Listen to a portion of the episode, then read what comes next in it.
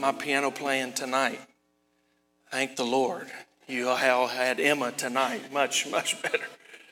Amen. But uh, thank God that you're in the house of the Lord on this Wednesday. And uh, we have a, another special treat for you as, as many enjoyed Brother Hunter last week. How many enjoyed that? What he shared. So true, so true. It's so true what he shared last week. But we have asked uh, what I'm sure he would say his better half. Uh, we've asked his better half to speak this week. So if you would, as we do uh, around this house, if you would just stretch your hands this way, I'm going to ask Sister Courtney to come. And uh, we're just going to pray for her as she comes tonight. God, we thank you for Courtney. We thank you, God, for the call that you've placed on her life. Jesus, I thank you for her heart towards you and her heart towards others.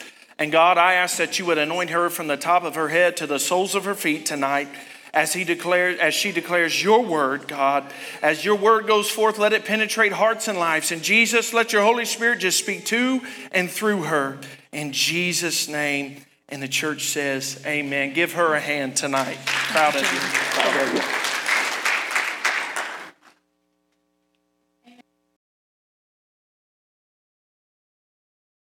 All right.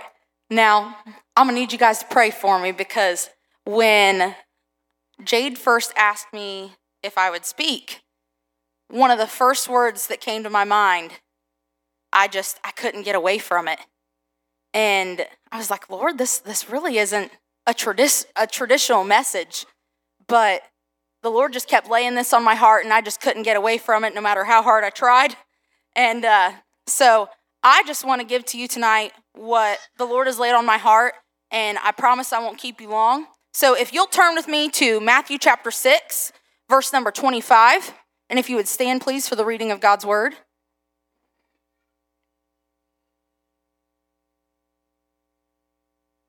Matthew chapter 6, verse 25.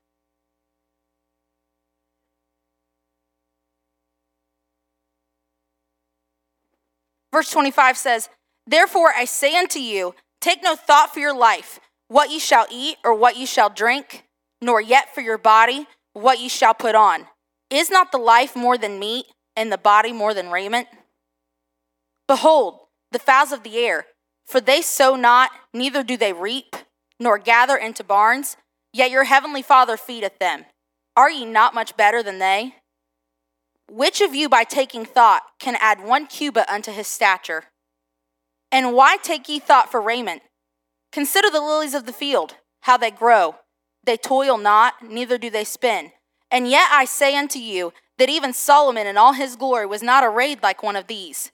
Wherefore, if God so clothed the grass of the field, which today is, and tomorrow is cast into the oven, shall he not much more clothe you, O ye of little faith? Therefore, take no thought, saying, What shall we eat, or what shall we drink? Or wherewithal shall we be clothed? For after all these things do the Gentiles seek. For your heavenly Father knoweth that ye have need of all these things.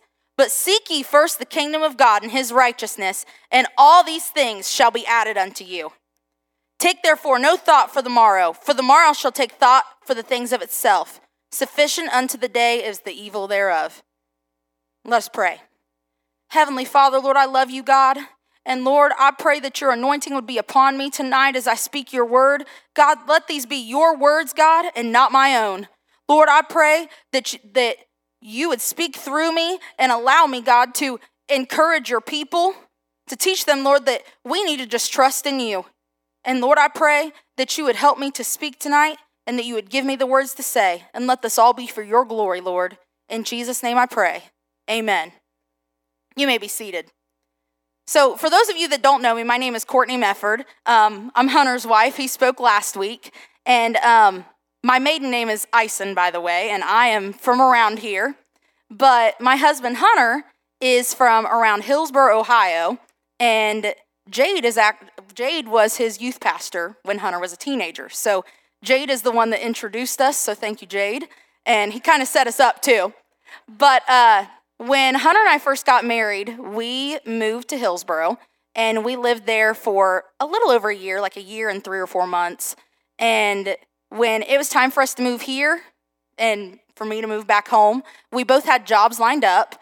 Um, I'm a teacher, and so I had another teaching job lined up, and Hunter drives a semi. So he had a job lined up, and when we moved back, um, it took him about a week to get his CDLs transferred over from Ohio to Indiana. And then he couldn't start work until his CDL was transferred over. And when he started, they had him do about a week and a half to two weeks of unpaid training. And after his training was finished, they said, Hey, we're sorry. We, we thought we had a job for you. And the semi that we were going to have you drive is broke down, and we don't know when we're going to get it up and running. So I'm sorry, we don't have a job for you.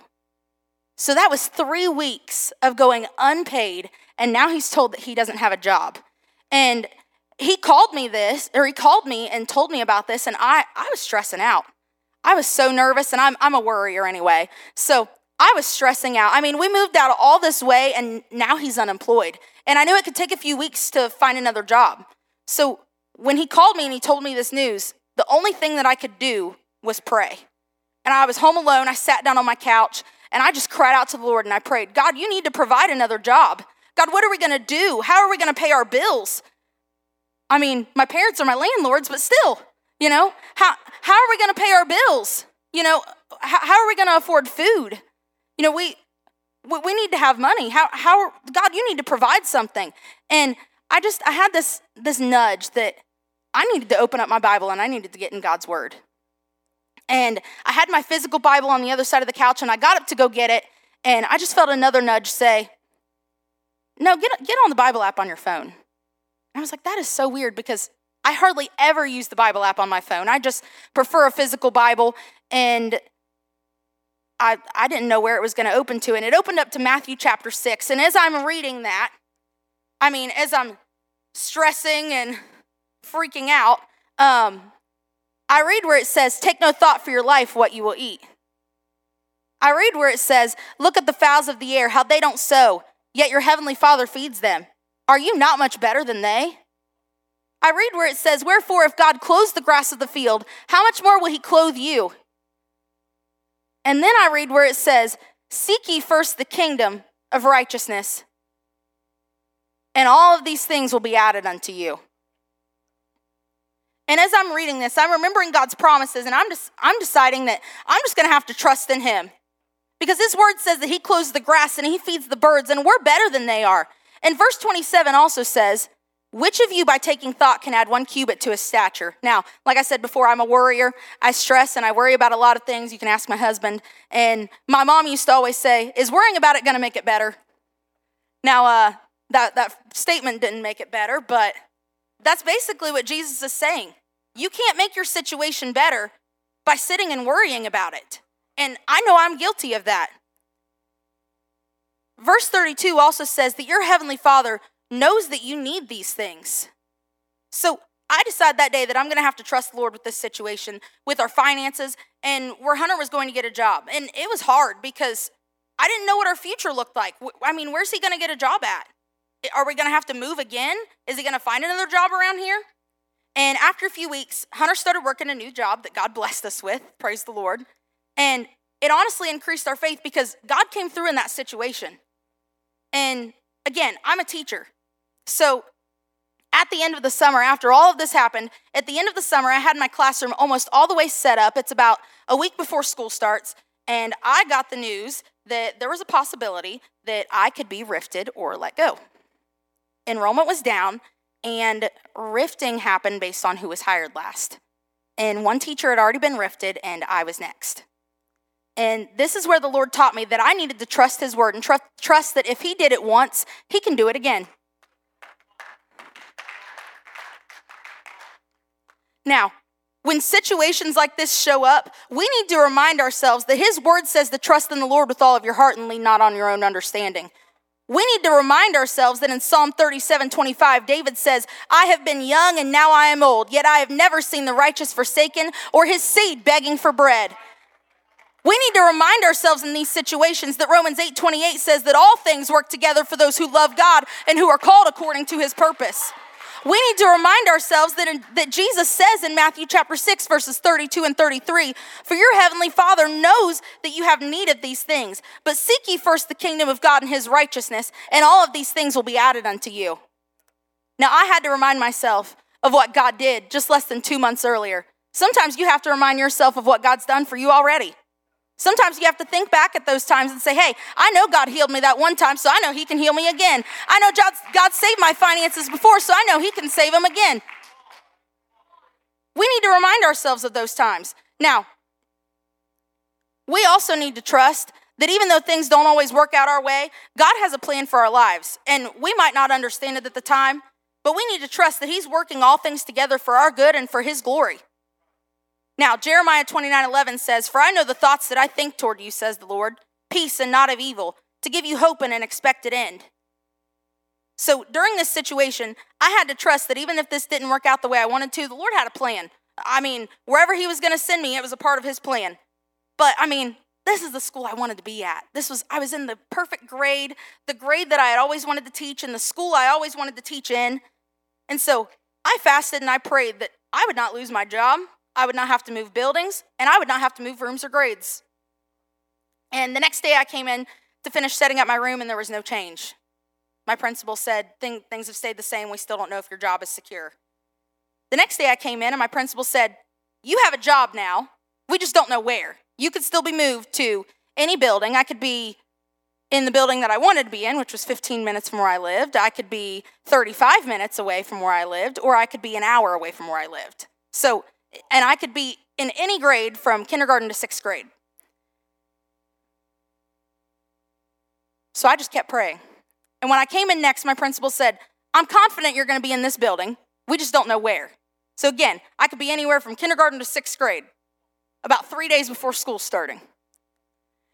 And when I came in next, she said, I'm confident you're going to stay where you are in your same grade. Now I teach in the school I always wanted to teach at and the grade I always wanted to teach because God came through again. God did it again, but even if I had lost my job or had moved to a school an hour away, I would have had to trust that He knew what He was doing.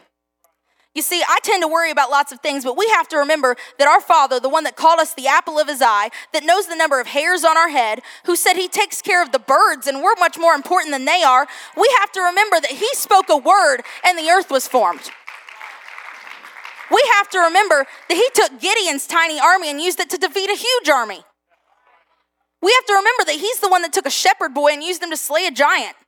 We have to remember that when Pharaoh called for all young Hebrew boys to be killed, God had a plan for Moses and made a way for him to be spared. We have to remember that there's nothing too hard for God, and there's also nothing too big or too small that you can't ask Him. So, as I'm calling Jade back up here, I encourage you today to place your trust in Him and to cast your cares and your worries on Him because He cares for you and He loves you. And He has the whole world in His hands. So that means your life is in it too. Thank you. That's all I've got for tonight. Awesome. Awesome job. Awesome job. Amen. Give her another hand. Thanks tonight. for watching. I hope this message blessed you. And if you could, please check the description below for all of our links to our social medias. Um, and as always, check our page. You'll see all of our previous messages there. Uh, I hope this message again blessed you and uh, reached you where you're at. And thanks for watching. See you soon.